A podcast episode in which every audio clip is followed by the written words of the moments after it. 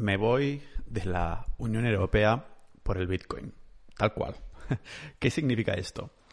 He estado viendo desde hace un tiempo, y muchos de vosotros que estáis en temas de fiscalidad y os molan estas cosas del nomadismo digital, ah, y bueno, dónde ir a que te traten mejor, que al fin y al cabo esto es la teoría de las banderas, ¿no? Del mismo modo que nosotros elegimos empresas por el servicio que ofrecen a una calidad-precio, una relación calidad-precio que parece la correcta por lo que buscamos, pues con los estados podemos hacer exactamente lo mismo ahora con este mundo tan global en el que puedes pillar un avión por 50 euros, por 10, por 100, te plantas a otro país y te haces residente relativamente fácil ah, por la independencia y la libertad que te da tener tu propio negocio online o tus inversiones o vivir de una forma deslocalizada. Y creo que estoy muy inspirado porque me he estado leyendo ahora el, otra vez el libro de El individuo soberano, Sovereign Individual. Además he estado en contacto con, con el tuitero que ha comprado los derechos para traducirlo en el, español.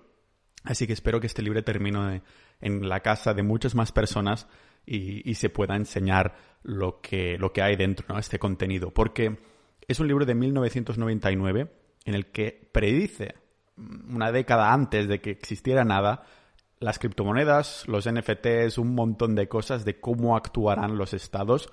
Y una de las cosas que comenta y que más me ha, me ha entrado por los ojos y se me ha quedado ahí en la mente durante un buen rato es el hecho de que en esta cibereconomía muchos estados, la mayoría, intentarán pararlo, intentarán crear leyes anti el nuevo sistema, ah, que es lo que están haciendo, ah, vetando a criptomonedas y cosas así, aunque después... Y lo que comenta precisamente el libro es que estas, estas leyes, estas reformas funcionarán, pero temporalmente.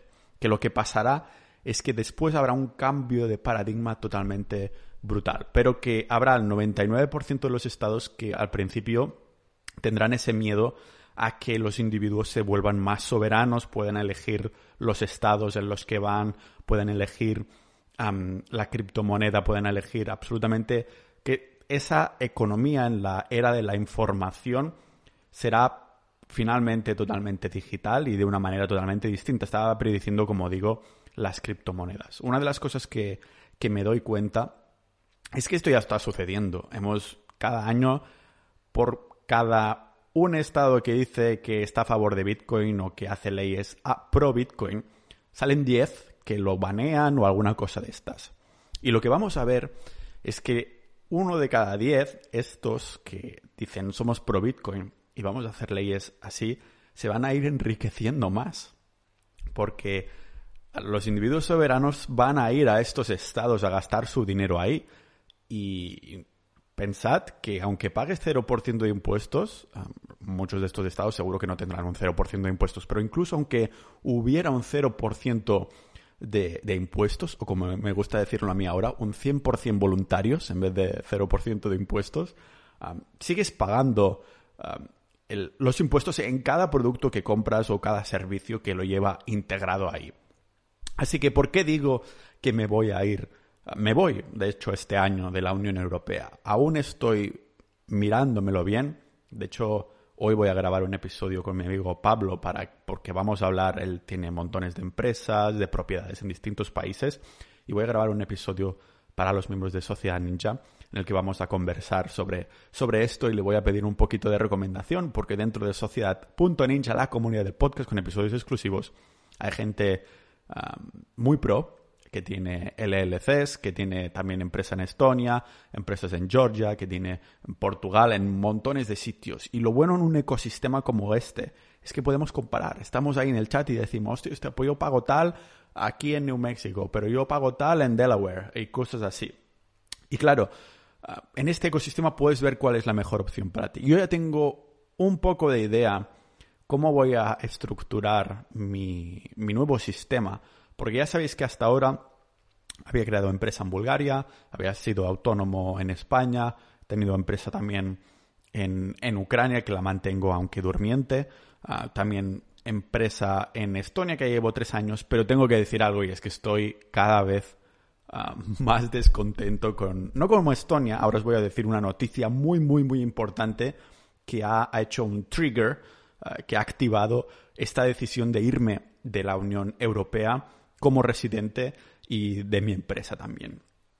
Pero lo que os iba diciendo es que no estoy descontento con Estonia como país. Creo que Estonia ha hecho un montón de cosas bien. el 99% de los países les tendrían que tener envidia a Estonia de cómo se ha organizado. Pero el problema de Estonia, y algunos me vais a discutir que esto no sería un problema, sino que es algo beneficioso, yo creo que no lo es. El problema de Estonia, en temas de fiscalidad, es que está en la Unión Europea. ya sabéis las presiones que hace Estados Unidos en la Unión Europea, por ejemplo, para homogenizar ah, los impuestos, de, de, modo que quieren que se paguen al menos un 15% de empresa, de impuestos y cosas así. Estonia ha dicho en su momento, ha dicho, no, nosotros no vamos a firmar este tratado. Sin embargo, ya se han visto presionados de varias maneras. Hace unas, un par de semanas, cuando fui a Madrid a visitar esos lares, tuvimos una llamada con mi amigo, con un agente que crea empresas ah, en el Caribe y también residencias de pasaportes de empresas de paraísos fiscales y cosas así. Y también le preguntamos por Chipre, Malta y todos estos tratados como el non-dom ah, que hay en Europa. Y nos dijo, os puedo asegurar que en cinco años ya no habrá nada de esto en Europa. Y es una agencia que está en Malta. Pero dice, por eso estamos trabajando también con empresas del Caribe de todo el mundo, fuera de Europa. ¿Por qué? Cuando digo Europa me refiero a Unión Europea. ¿Por qué? Por las presiones de homogenización por eso me gustan los estados pequeños independientes. Por desgracia, Estonia, claro, se unió a la Unión Europea, da cierta tranquilidad en, en otros aspectos. Por ejemplo, que no te ataque Rusia, porque Rusia ha conquistado una parte de Ucrania no hace muchos años, sigue habiendo conflicto ahí, de hecho conocí a un chico en un café de Italia cuando estuve el, mes pasado y le hablé, le dije cuatro palabras que que sabía de ucraniano de, tener una ex por ahí, ¿no? Ah, cuatro tonterías y claro, se quedó, oh, no sé qué. Ah, y me contó que vive justo en la zona del conflicto y que esto sigue. Claro, imagina Ucrania si hubiera sido la Unión Europea. No se hubieran dignado los rusos a, intentar conquistarlo, precisamente porque tienes toda, todo de países que están unidos en teoría. Y digo en teoría porque la práctica no está en práctica y hubieran plantado cara porque sería un ataque directo a la Unión Europea, no solo el país en concreto. Sin embargo, sí que habido, había habido voces que habían dicho Ucrania va a adherirse a Europa en algún momento. Pero yo creo que la Unión Europea ah, va a esperar a que termine todo el conflicto y poderse lavar las manos. Así es como funciona esta política cada vez más, más totalitaria. Y claro que tiene cosas buenas la Unión Europea. Hace cosa de un año más de un año incluso, tuve una conversación con mi amigo Luis en un bar en Estonia, una cafetería por ahí, mientras nos tomábamos un té. Él en esa conversación era súper pro-europeo y yo intentaba hacer de abogado del diablo precisamente porque nos estamos viendo todo esto de ahora. ¿Qué es lo que nos estamos viendo? ¿Qué, Pau, qué es lo que te hace decir anti-Unión Europea? Yo no digo anti-Unión Europea, pero digo para las personas en mi situación que buscamos la libertad y la soberanía es lo que toma el rol más importante, porque nos gusta tomar nuestras propias decisiones sin un papá Estado que nos diga cuándo tenemos que pagar por las cosas, sino poder elegir con nuestros propios pies el sitio donde estemos e ir directamente donde nos traten mejor, del mismo modo que no nos quedaríamos en una relación sentimental ah, que una persona te está maltratando o no está haciendo, no estás en esa relación en las mejores condiciones ¿para qué tendrías que aguantarlo? A lo mejor sí que vale la pena aguantarlo un tiempo para ver si se puede trabajar desde dentro. Pero cuando ves que algo desde dentro está podrido porque es un tema cultural que ni en décadas ah, un cambio cultural es mucho más lento que un cambio legislativo o alguna cosa de estas. Y este cambio cultural en Europa, en España, de donde venimos nosotros, no va a suceder. Las cosas son como son. Es una pena porque este cambio cultural, todas las culturas que en Europa se están juntando en, el Parlamento Europeo, para decirlo así. Y entonces vemos que esta homogenización, la tendencia lógicamente es a querer sacar más pasta de los ciudadanos, no es a vamos a copiar el sistema de Estonia que he leído también en 30 años de país. Que va, ah, no van a copiar el sistema de Estonia, van a intentar copiar los estados donde chupan más dinero pues esa es la tendencia, ¿no? Alemania, que es la que lleva la batuta, pues vamos a, ver esa, esa maldita tendencia. Y como digo, Estonia, Unión Europea, protección contra Rusia, hay muchísimos tratados para hacer negocios muchísimo mejores. Ah, sin embargo, si nos vamos a Ucrania o Georgia, que están ah, en conflicto, todo lo que hace con todo lo que hace frontera con Rusia tiene problemas con Rusia, odia a los rusos, ¿no? Los georgianos, los ucranianos, todos los que están en frontera ahí odian a los rusos por alguna razón. Sus motivos tendrán. Pero claro, cuando estás en estos estados como Georgia, como Ucrania, cosas así, ah, nunca sabes por dónde te van a venir los tiros. Literalmente también. nunca sabes por dónde van a venir los tiros. En Europa sabes que tienes esta tranquilidad mental. El cambio es que tendrás que sucumbir a lo que diga la Unión Europea. Por esto has firmado, por esto estados ricos como Noruega, como Suiza, han decidido no formar parte de la Unión Europea o mantener su propia moneda. Sus motivos tendrán, no, dejan de ser moneda fiduciaria, pero al fin y al cabo lo que estamos viendo también es que estos estados que se mantienen con su independencia de, Europa hasta cierto punto, pues dicen, nosotros somos más pro Bitcoin. El Banco Noruego hace unos meses decía que Bitcoin era dinero, precisamente. En Suiza nunca he visto un estado con más empresas que sobresalgan creando cosas de cripto en Suiza. Lo están abrazando. ¿Por qué? Porque saben, lo que decíamos al principio del individuo soberano, que estos estados que creen políticas totalitarias ante, anti libertad del individuo, los estados que lo abracen y digan, eh, eh, aquí podéis venir tranquilamente, tener vuestras criptos y no os metemos ningún tipo de problema. Lo que va a pasar es que nos vamos a ir estos estados y estos estados se van a enriquecer en una industria de trillones y trillones y trillones. A lo mejor me he pasado de trillones de repetirlo tantas veces, pero ya me entendéis.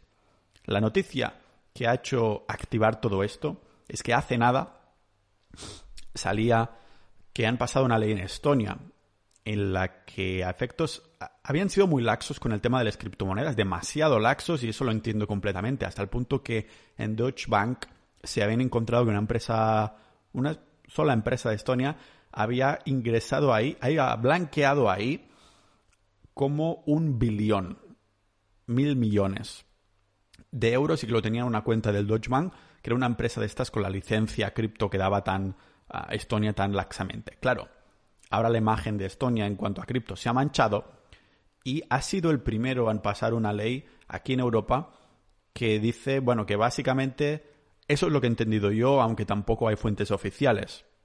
Lo que he entendido es que si quieres tener tu Bitcoin en tu wallet fría a nombre de empresa, como lo estoy haciendo yo, a partir de marzo ya no podrás. Necesitarás tenerlo de custodia, o ya sea en un exchange, que en mi puta vida lo tendría ahí en un exchange a más de mil euros de un exchange yo ya lo sacaría. ¿Por qué? Porque los exchanges son siempre susceptibles al, hackeo. Al saqueo, hackeo. Hostia, viene de aquí lo mejor la palabra, ¿no? A ser saqueados, a ser hackeados. Kraken, que ya sabéis que es la donde lo utilizo yo, utilizo el bot de Delta Badger para ir comprando a nombre de Kraken. A nombre de Kraken. A través de Kraken, cuando tengo cierta cantidad lo voy mandando a mi wallet fría, que yo eh, haré un capítulo de esto porque yo tengo mi, sistema asegurado de, no estar yo físicamente, para decirlo así, si quisiera acceder en la wallet para que sea más, ah, más difícil, doble verificación que se llama. Y entonces, esta ley que ha pasado dice que, en teoría, mm, porque no tengo nada claro y aún por eso he estado posponiendo este episodio, para sacar información de algún sitio que al final no ha venido. Estoy en contacto con algunos asesores de Estonia. Ya sabéis que yo tengo una gestoría que es tu empresa en Estonia y cada vez, lo que decía antes, estoy más descontento, no en Estonia en general, sino con este servicio. porque Porque han reventado de clientes, tienen ahora como mil clientes, una empresa que empezó, yo fui de los primeros clientes. Y es una lástima porque han contratado decenas de personas que son muy cracks en contabilidad. Sin embargo, el soporte es cada vez peor. Te puede tardar una semana en contestar perfectamente. Y no quiero esto, porque esto va en contra de cuando yo tengo un problema quiero que me atendan, ¿no? Y quiero decir cómo es que no han esparcido la información de que estaba sucediendo esto para los que tenemos cripto a nombre de empresa. ¿Qué es lo que estaba sucediendo? Pues que esta ley ha pasado y dice que ahora tienes que tener una custodia. A lo mejor lo puedes guardar en un banco estonio que te hacen Ah, si lo tienes en tu wallet pero él te lo custodia, o lo mantienes en un exchange, que Kraken no ha sido hackeado, pero podría ser que lo fuera, porque casi todos los exchanges en algún momento han sido hackeados, o sea, las probabilidades están en nuestra contra, aunque lo mantengamos en, en Kraken. Pero bueno, al menos significa que hasta ahora han resistido, podría ser que resistieran en el futuro. El caso es que yo no lo quiero tener en mi puto Kraken, quiero tener mi, wallet y olvidarme completamente. Y ahora estoy descontento con la gestoría de, Estonia. Y es lo que, bueno, pagaba un precio que es aceptable, 100 euros al mes. Y hay otras gestorías que ya me he estado mirando que a lo mejor te piden casi el doble, 170 o algo así. Pero si te responden en 24 horas vale muchísimo más la pena que, que mantenerte ahí solo porque han pagando 100 euros al mes que se está convirtiendo eso en Cholo. Cholo es eh, otra gestoría de Estonia bastante famosa, que lo tienen todo súper automatizado y por contra hay muchísimas cosas que te dicen que ellos no, no te lo hacen, ¿no? Y tienes que pagar como un extra o algo así. Y creo que esto es donde se está convirtiendo esta empresa de tu empresa en Estonia ahora, compañero. Y es una lástima porque el primer año súper contento, pero a medida que han ido acogiendo más clientes parece que tienen más contables pero menos soporte ah, para cada para cada cliente. Y yo digo, vale, para empezar, una gestoría que no me está, no me está aportando lo que yo pido de una gestoría, que para esto la contratas no solo para que te lleven los números, sino para que estés tranquilo, para te lleven los números que te hace estar tranquilo, pero también si tienes dudas de cómo funciona el sistema, que te puedan decir, oye, me he mirado esto con lupa. Sin embargo, hablé con el CEO un momento, le dije, hostia, ¿has visto esta ley? no, no sé qué.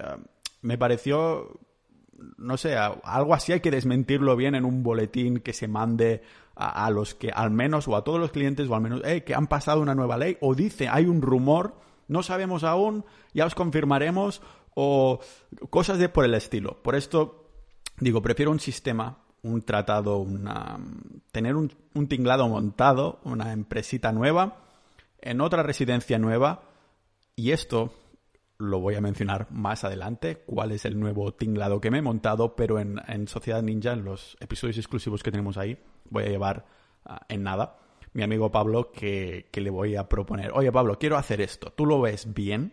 ¿Crees que tiene sentido? Me dirá sí, no, o en tu caso mejor sería este nuevo tinglado. Pero lo más probable es que sí, podría ser que una vez tenga la confirmación de que esta ley que ya no me van a dejar tener Bitcoin en mi wallet fría, aún no siendo una empresa con licencia cripto. Es decir, la duda está, ¿es solo para las empresas con licencia cripto o realmente las empresas en Estonia ya no podemos tener wallet fría manteniendo ahí y declarando el dinero que hay dentro? Porque si no es así, no tendré absolutamente ningún reparo en cancelar mi empresa en Estonia, aunque me tarde ocho meses, que es lo que acostumbro a hacer. En todas estas, cuando lo abrí en Bulgaria igual, lo puedes abrir súper rápido, pero cerrar te va a costar 8 meses, 9 como mínimo. Y si te costó 200 abrirlo, te va a costar 2000 cerrarlo, como mínimo también. No tendré ningún reparo, siempre he hablado muy bien de Estonia y es una pena porque Estonia me encanta. El problema, lo sigo pensando, es la Unión Europea y las presiones que ha empezado a hacer. Ha empezado estas presiones con eh, Estonia. Como hubo ese problema de blanquear capitales, Estonia ha pillado esta mala imagen en la Unión Europea y quiere ahora blanquearla, válgame la redundancia, como si fuera un blanqueamiento de dientes. Y lo que va a hacer es pasar una ley mucho más estricta para decir, veis, Unión Europea, nosotros aquí esto nos lo tomamos en serio, nadie más va a blanquear. No lo sé exactamente. Sin embargo, vamos a estar atentos y os informaré en el podcast, lógicamente, de lo que dice esta ley, si es para individuos, perdón, para empresas normales en Estonia o las que tengan licencia de cripto que estén relacionadas con cripto, no las que simplemente ahorren en cripto. En el caso de que así sea, que nos afecte también a los empresarios estonianos, qué raro suena decirlo así, que tenemos guardado, ahorrado en cripto, no tendré ningún reparo en cancelarla y e ir donde me traten mejor, porque al fin y al cabo esto siempre es lo que queremos, tanto en relaciones sentimentales como en nuestro dinero, que no deja de ser el tiempo que hemos gastado de vida y lo hemos almacenado ahí. El dinero es energía, por eso Bitcoin es la representación perfecta de lo que es el, de lo que es el dinero, de lo que es el tiempo y de lo que es todo esto en conjunto. Así que ahora os voy a decir no tendré ningún reparo en cancelar mi empresa de Estonia, pero antes os lo confirmaré. Esto será lo más importante. Simplemente suscribiros a este maravilloso podcast multipotencial de Pau Ninja y también pues entrad a sociedad.ninja, la comunidad del podcast, porque vamos a hacer episodios exclusivos con asesores fiscales, con mi amigo Pablo, que es un experimentado en estas cosas, y voy a empezar a comentar por ahí las opciones que me estoy mirando y cuál creemos que puede ser la mejor. En mi caso, nos vemos como siempre en el próximo episodio de este podcast multipotencial de Pau Ninja.